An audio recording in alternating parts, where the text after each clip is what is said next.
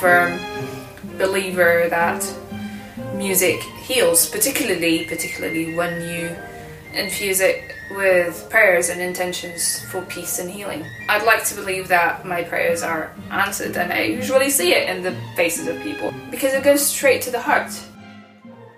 My name is Mary.